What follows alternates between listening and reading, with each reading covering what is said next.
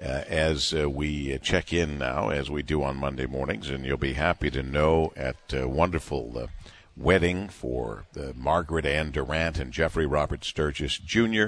at Historic Precious Blood in Detroit and the beautiful Country Club of Detroit. I was sitting with a man at one point, Mary Kramer, who said, "I like that Mary Kramer who does the business on Mondays. I listen in just for that." Oh, which made the host, which made the host feel a little bit bad, but oh, that's so funny. It must have been a relative. He corrected himself and says, "Well, you know, I wake up with you every morning." I said, "Okay, all right then." Now that's okay, because we all look forward to Mary Kramer as well. And she's brought to you by Varnum Law, business law experts that are in your corner. Visit VarnumLaw.com, VARNUM, VarnumLaw.com. Interesting that you have a little fog on the cover here, the foggy future ahead, because we've got some fog out here as well this morning, Mary.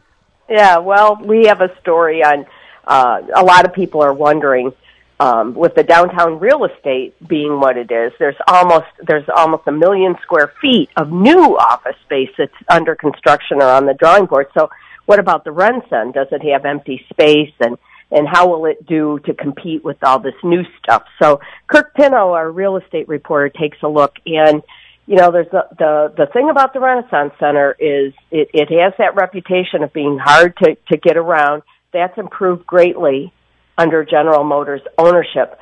But the thing you can't argue about is it's the distinctive structure on the Detroit skyline, and every room, every office has an amazing view, whether it's the city, the river, whatever.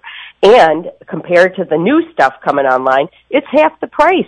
Yeah, $25 a square foot as opposed to $40 or more per square foot. Right. So, you know, so it's kind of an interesting story because it sort of looks at all the real estate that's going on downtown in terms of the office market, and the people whose job it is to fill that space at the Ren-Sen, they speak very candidly about the competition and the advantages that the Ren-Sen has. And there's nothing like the riverfront, especially with that the river walk along the water now.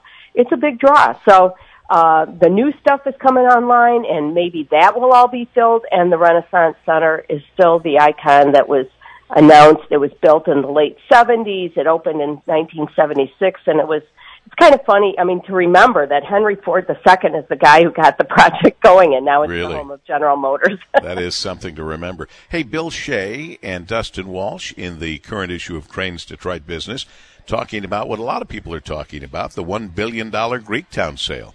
Yeah, you know, a lot of people have talked about how, oh, gosh, this means that Dan Gilbert's getting ready to buy the Detroit Tigers, et cetera, et cetera. But actually what Bill and Dustin show is that there is this whole transformation in the casino industry, and since about 4 years ago, I think 2013 was the first year where real estate investment trust became a tool to start buying and consolidating some of the casino properties. And the advantage of a real estate investment trust is that the investors in it, the shareholders, they're taxed on their individual dividends, but the company itself, the REIT itself, is not taxed by, they don't pay federal income tax. So, and the REITs have to pay out 90% of the taxable earnings directly to shareholders. So if you're an investor, yeah, I'd like to get that steady income stream. So, the story kind of looks at this trend and the fact that that's exactly what happened with Greektown. It's a combination of a REIT that will own the real estate and a casino operating company that has a leaseback arrangement with the REIT. So it's kind of a side of this deal that really wasn't covered. I got a quick note here, and then we've got to go. I first met Jay Alix, founder of AlixPartners, many years ago when he asked for my help as MC and for a fundraiser for them, the University of Michigan Comprehensive Cancer Center. And Jay Alix and the late, great Steve Radom were involved, and that got me involved.